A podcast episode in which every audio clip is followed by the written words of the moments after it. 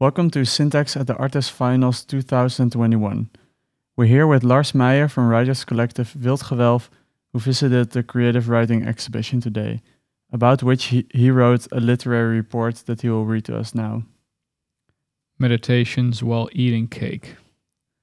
I've never been able to find out why my aunt became so mad at me and my brother so often while we were eating lunch at her place. Grilled cheese seems so innocent to me now, but back then it was a matter of eat or get eaten. I get that now. It must have been at the same time that my grandmother got mad at us. We must have been a busy bunch, havoc that last bit of goodwill we saved up after the disastrous Christmas evening when I said something ugly about my niece. You know me, right? I would never do that out of the blue. Therefore, there must have been a good reason.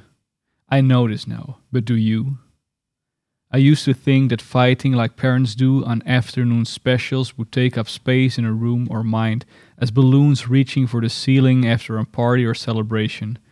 It was never like that. My stomach would turn, I would bite my nails more than I already do, my guilt would burst, wither, and eventually I can't seem to find where it is anymore. Years later down the line, when I clean up the bedroom or living room, I think that my aunt and how she always seemed to fight with somebody. And I remember my mom staring me down at my father's funeral after I complained about the fruit cake.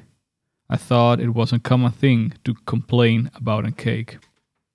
I was never a good eater. I only eat things that were soft and sweet, and fruitcake wasn't one of them. I asked during the funeral how many candles do you think it will take to change this into a birthday cake?